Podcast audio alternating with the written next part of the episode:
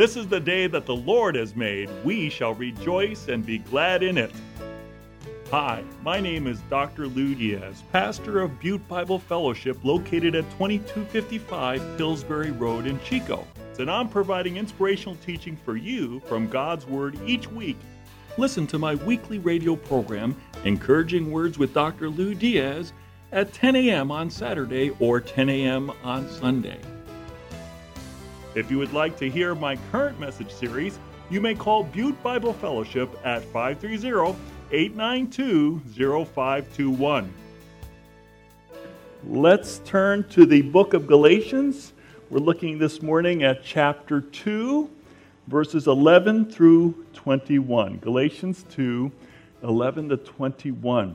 When Cephas came to Antioch, and you know that Cephas's name was Peter, uh, when Cephas came to Antioch, I opposed him to his faith, writes the Apostle Paul. I opposed him to his face because he stood condemned.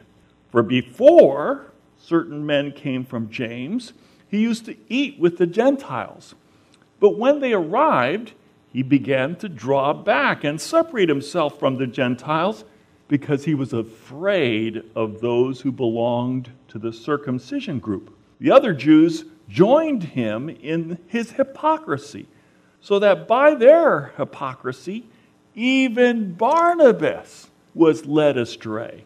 When I saw that they were not acting in line with the truth of the gospel, I said to Cephas in front of them all, You are a Jew, yet you live like a Gentile and not like a Jew. How is it then that you force Gentiles to follow Jewish customs? We who are Jews by birth and not sinful Gentiles know that a person is not justified by the works of the law, but by faith in Jesus Christ. So we too have put our faith in Christ Jesus, that we may be justified by faith in Christ and not by the works of the law. Because by the works of the law, no one will be justified. But if, in seeking to be justified in Christ, we Jews find ourselves also among the sinners, doesn't that mean that Christ promotes sin? Absolutely not. If I rebuild what I destroyed, then I really would be a lawbreaker. For through the law I died to the law so that I might live for God. I have been crucified with Christ, and I no longer live, but Christ lives in me. The life I now live in the body, I live by faith in the Son of God, who loved me and gave himself for me. I do not set aside the grace of God, for if righteousness could be gained through the law, Christ died for nothing. Let's pray. Heavenly Father, we want to understand your word.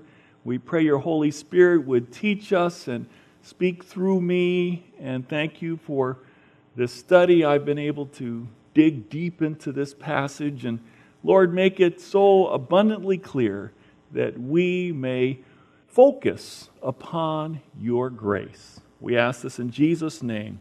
Amen. All right, Galatians, the gospel of grace. Today's uh, question is what does focusing on God's grace entail? Now, there are two key words or phrases in this section of Scripture. Uh, we find that Barnabas was led astray. We also find in verse 21 I do not set aside the grace of God. So, how can we not be led astray from the grace of God? How can we not set aside the grace of God? Instead of being led astray or set aside God's grace, how can we have a laser focus on God's grace? That's the question that I believe our passage, Galatians 2:11 to 2:21 answers. Focusing upon God's grace entails understanding four truths. Four truths are laid out in this passage. Number 1, grace equalizes believers. The foot the uh, the ground is level at the foot of the cross. All right? Grace equalizes believers. We need to understand that to have a focus on God's grace. Secondly, grace is justification by faith alone. No ands, ifs, or buts about it. Grace is justification by faith alone. Third, we need to understand that grace is an exchanged life. When you trust in Christ, you identify with Christ, you're united with Christ in all of his experiences. You've been crucified with Christ, you've been raised with Christ, you have been ascended with Christ. And Christ is your life. He's living his life through the filter of your personality. That's called the exchange life. We're going to look into that. And then to focus on God's grace, we need to understand that grace required the cross of Christ. If there was any other way that we could be saved, then there would be many roads that lead up the mountain to God. But there's only one way to God. Jesus said, I am the way, the truth, and the life. No one comes to the Father except by me. The cross of Christ was necessary, it was required to satisfy the justice of God and to provide for our forgiveness. And we praise God for our Savior and Lord Jesus Christ. Let's look at each of these. First of all, grace equalizes believers. In Galatians chapter 2, verses 11 to 13, we see it says, When Cephas came to Antioch. Now that's Peter. Peter was a leader in the Jerusalem church. The Jerusalem church was mostly made up of Jewish believers in the Messiah Yeshua, in the Messiah Jesus. Whereas the Antioch church was mostly made up of Gentile believers with some Jewish believers, and uh, they had trusted in Christ. So Peter decides he's going to come on over to Antioch from Jerusalem to see what's going on with the mostly Gentile believers. And Paul had to oppose him, he had to confront him, or as I like to have that phrase, he had to carefront him. Now, when you love somebody and you see them going astray, you've got to tell them the truth. You've got to care enough to confront them, which is to carefront them. And that's what Peter did to his face. And he had to do it before others as well because he was sinning publicly. He was off target publicly. He stood condemned by his very actions. So Paul gives the background. He says, here's the backstory. Before certain men came from James, Peter used to eat with the Gentiles. Now, this is significant because you remember that Peter in Acts chapter 10 tells a story about how he was on Simon the tanner's roof uh, getting cooled down and hungry and thinking, and he went into a trance and he saw a sheet come down from heaven and it had all these unclean animals, non kosher animals. And the Lord said to him, Take up and eat. And he's like, No, these are not kosher. These are unclean animals. And the Lord said to him, Don't call unclean what I call clean. And this was a preparation for him to go to Cornelius' house, a Gentile centurion, uh, to share the gospel with him and his household. And they all came to Christ. God made the sinner Gentiles believers, he cleansed them of their sins, and they were clean in his sight. And we are not to call unclean what the Lord calls clean. So you would think that Peter would remember that. Also, in Acts chapter 15, you have the Jerusalem Council. That was a major church meeting. And during the Jerusalem council, they said, What should we do about Gentiles? And Paul reported how they were coming to Christ and how they were exhibiting the evidence of the Holy Spirit in their lives just as much as Jewish converts, Messianic Jews, completed Jews were showing the evidence of the Holy Spirit. And they said, Well, then let's accept the Gentiles as genuine, authentic believers and not, let's not require them to become Jewish before they can become Christian. They don't need to be circumcised. They don't need to follow the Jewish law or the Jewish customs in order to be Christians. They're saved by grace and by grace alone. Let's agree on that. So that was a decision that Peter was in on in the Jerusalem Council. So he knew better. Ever know better but do something different? Well, that's called hypocrisy. And we see that it says, but when they, that is the legalists, the Judaizers, the circumcision party from James, and by the way, James was a leader in the church in Jerusalem, and he was the half brother of Jesus, and he was on the conservative side. So there were certain Jewish customs he just did, not for salvation, but just because he was Jewish, and that's okay. But this group of people were like Christian Pharisees, or maybe they were not even Christian. They were legalists who said, no, you've got to follow the law to be saved. You've got to be a, a Jew before you can become a Christian. And you know what? They exerted such pressure that Peter began to slowly, in the Greek, the idea is he began to gradually draw back and separate himself from the Gentiles. Can you imagine that? The Gentiles say, Okay, Peter, Let's go have lunch at Nash's tomorrow. And Peter's like, Oh, you know what? Something came up. I can't do that. Uh, and, oh, I can't, I'm sorry, I can't make that. I can't make that. And eventually they're like, Something's going on with Peter. He's not joining us for lunch anymore. What's going on? Wait a second. Is there something wrong with us? Is he not accepting us? Is there a problem with us? Do we not measure up as Christians? That's what was going on. And uh, the reason Peter was, was withdrawing from the Gentiles and not eating with them, and eating was a symbol that they were equal, and, and eating was a symbol that he accepted them because he was not eating with them. He was sending a signal to them they're not equal and he, they're not accepted. He was withdrawing from them. By the way, when we get into conflict, what are the two handles that we grab onto?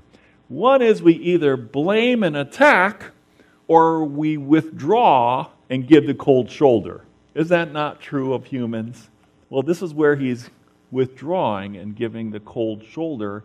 And silence is not golden, silence is negative. They're feeling totally hurt, left out, excluded, and all because Peter wanted to be a people pleaser. He was afraid of this circumcision group. They had their, uh, their tablets out and they were writing who was naughty and nice. And they were about to put Peter's name on the naughty list, and he started withdrawing from the Gentiles. And they said, Okay, you're still nice for now. And he was trying to please people. And you know, Paul said, I'm not a pe- people pleaser. Because if I was a people pleaser, I would not be a pleaser of God. I tell it like it is. I'll confront anybody. I don't care if he's an apostle, because I'm an apostle too. I've got authority straight from Christ. And if I've got to confront him to his face, I'm going to do it. And that's exactly why I did, because he was a hypocrite. And his hypocrisy was having a ripple effect on other people. The other Jewish believers joined Peter in his hypocrisy. And, and they, together, Peter and these Jewish Christians were doing that, and suddenly Barnabas, even Barnabas, you have to stop right now and say, No way. Not Barnabas. Barnabas, he's the son of encouragement. He's always loving everybody and caring for everybody. He's the one who sought out Paul and brought him to Antioch and introduced him to everybody. Paul's the guy who has your back. And he, even Barnabas, deserted the Gentiles, sent them a message that they weren't measuring up. No way. I can't believe it. I'm surprised. The word hypocrisy is to play act, is to put a mask in front of you, and you may be sad, but you have a mask of happiness. It's to know what to do, but to do the opposite, but pretend you're doing the right thing. Hypocrisy. It happens. It's in the church. And you know what? Here's the key. The key is verse 14. Paul says, When I saw that they were not acting in line with the truth of the gospel. That's the key. The gospel is a straight line. Don't go to the right of it, don't go to the left of it. The gospel is a plumb line. You know what a plumb line is? It's a weight on the end of a line so that when you're building a wall, you hold the plumb line next to the wall and you can see if the wall is straight. It's the equivalent of a level today. And so the gospel is the measure of truth, and it's what determines whether you're right on or off by several degrees which will lead to being off by miles. When I took map and compass as a Boy Scout, I was off by only a few degrees. But by the time I was done, I was off by a few miles. And you know what? You've got to do corrective measures. You've got to adjust your course to keep in line with the gospel. So, because he was out of line with the gospel, Paul said to Cephas in front of them all, because his sin was affecting others, he had to confront them publicly. He said, You are a Jew, yet you live like a Gentile. You know, I'm not sure what he was eating, if he was eating some pork chops or ham, but he was living like a Gentile when he was associating with these Gentile Christians. How is it then that suddenly you get high and mighty and holy Joe on the Gentiles, and you, by essence, put a pressure upon them to conform to this circumcision group that's saying they've got to be Jews and they've got to be circumcised in order to be saved? Can't you see what you're doing? You're playing into that legalism and you're leading these people away from God's grace. Don't do that. I won't stand for that. We've got to uphold the grace of God. We are saved by God's unmerited favor, by faith alone, and not by our works. And we're not going to send any other message but that one. We're going to be in line, in tune with, and in marching step with the truth of the gospel. No compromise. Secondly, we need to understand that grace is justification by faith alone. Notice this. The key verse is verse 16, but we're going to warm up with verse 15. We know that a person is not justified by the works of the law, but by faith in Jesus Christ. So we too have put our faith in Christ Jesus, that we may be justified by faith in Christ and not by the works of the law, because by the works of the law, no one will be justified. Do you see how many times it mentions faith in Jesus? In verse 16? How many? Three times. In the Jewish Hebrew mindset, to say something twice is to emphasize it. To say something three times is to underscore it, underscore it in bold print, capital letters, with many exclamation marks. That's how important this is. Grace is being put right with God by faith alone. Not by our works, not by our merits, not by our personality, not by our wealth. The only way we're saved is by trusting in Jesus Christ as our Lord and Savior by faith and what He has done for us on the cross. There are two kinds of religion. There's all the religions of the world that say you've got to do something in order to be accepted by God. And then there's Christianity that says something has been done for you. Christ has died on the cross so that you can be accepted by God. All these other religions are exercise in futility as humans are trying to reach up to God, and they can't. But Christianity is God reaching down to us through his son Jesus, giving his one and only son that whoever believes in him should not perish, but have everlasting life. That's the gospel. Grace is by justification by faith alone. It says in Ephesians 2 8 9, the classic verse that teaches this, for it is by grace you have been saved through faith. And this is not from yourselves, it is the gift of God, not by works, so that no one can boast. That's the gospel. That's grace. So when you and I are tempted to try to atone for our own sins, when you and I are trying to uh, make up for bad things we've done by overachieving, what are we saying? We're saying salvation is on my shoulders. It's up to me. to atone for my sins. That's not right. You've been forgiven because Jesus paid for your sin in full, and you are to rejoice in that forgiveness because God gave you the faith even to believe, and He gets all the glory. Uh, third, grace is an exchange life. We see this in verse 20, but we're warming up with verse 19. For through the law I died to the law so that I might live for God. I have been crucified with Christ, and I no longer live, but Christ lives in me. The life I now live in the body, I live by faith in the Son of God who loved me and gave himself for me. You know, at this point, I take a box that says Playtex Living Gloves. And I pull out these yellow Playtex gloves and I lay one on the pulpit and I say, This is a living glove? It looks dead to me. It's just laying there on my pulpit. But the magic is I take that limp little uh, glove and I stick my hand in it, and suddenly the glove is animated. It has life. It's a living glove. When you trusted in Christ, you so identified with Christ and you were so united with Christ that when Christ was crucified, you were crucified with him. You died to the law. So you were a murderer on death row and you were executed by the electric chair, and the law is no longer over you, you are forgiven, pardoned, acquitted, set right with God. God has declared you righteous. That's what justification means. It's just as if I'd never sinned. So praise God that we have been crucified with Christ. We have died to the power of sin and the penalty of sin and one day we'll be free of the presence of sin in heaven altogether.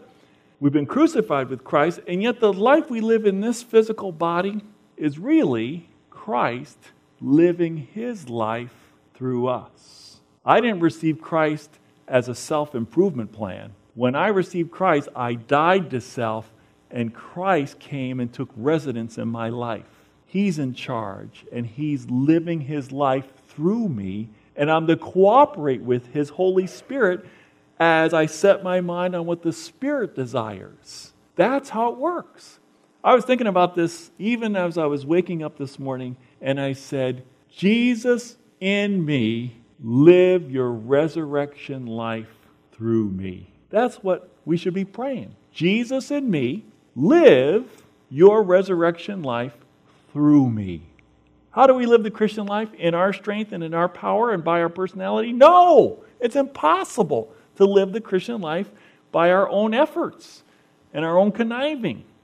The only way we can live the Christian life is the Holy Spirit of Jesus expressing Himself through the unique filter of our personality. So He doesn't make us all cookie cutter the same. We're still different in our personalities, but Christ, by His Spirit, is living His life in us and through us. And our job is not to try harder, but to rely. Not to try, but to rely.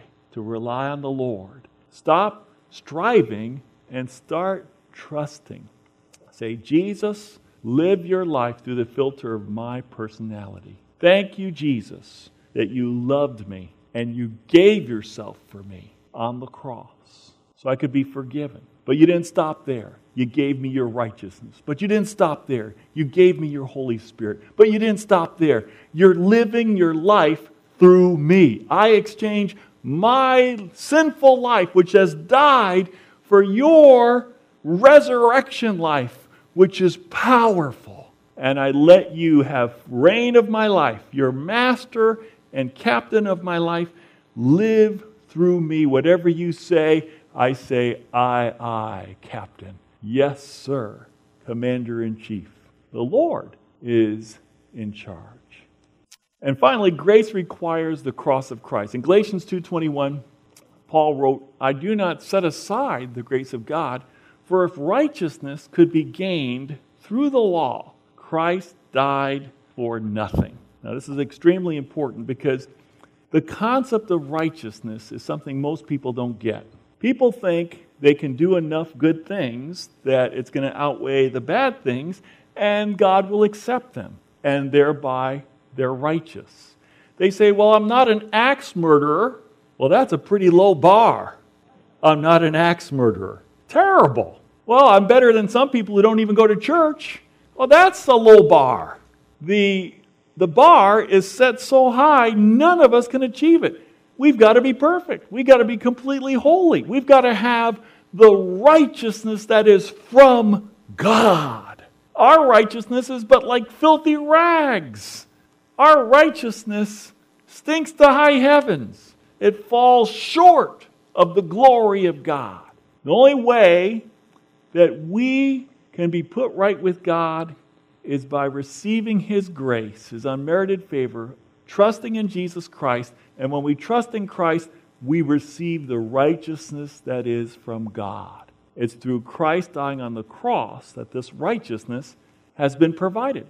But if we think we can work to earn that righteousness or to make that righteousness glow and shine better, then we're trying to do what Christ has already accomplished for us on the cross. We are making the cross unnecessary if we think we can pull ourselves up by our own bootstraps. We cannot pull ourselves up by our own bootstraps. The Lord has reached into the miry muck of quicksand when we were sinking deep in our sin, and He pulled us out when we could not get out, and He put our feet on the rock of salvation, Jesus Christ, and all that is by the grace of God, and He's given us a right standing with Him, and we stand in that righteousness from Jesus Christ, and there's not a thing we can do to add to that righteousness. So don't let anybody make you feel inferior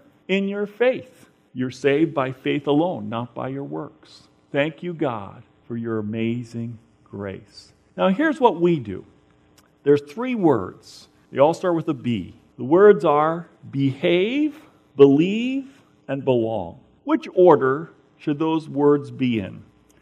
Many Christians either say out loud or send a message to people you've got to behave before you can believe and belong. Is that not true? You know, hey, clean up your act and then come to church. Wrong. You believe and you automatically belong, and the Holy Spirit does His sanctifying work in you so that you behave more like Christ. That's the right order. Believe, belong, behave. But legalism says behave, measure up, shape up, or ship out.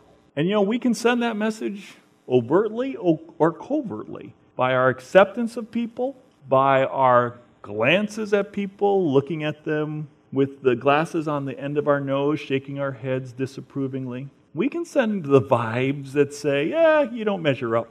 And that's not the grace of God, is it? Well, we're going to close in prayer now that we've seen the four ways we are to focus on God's grace.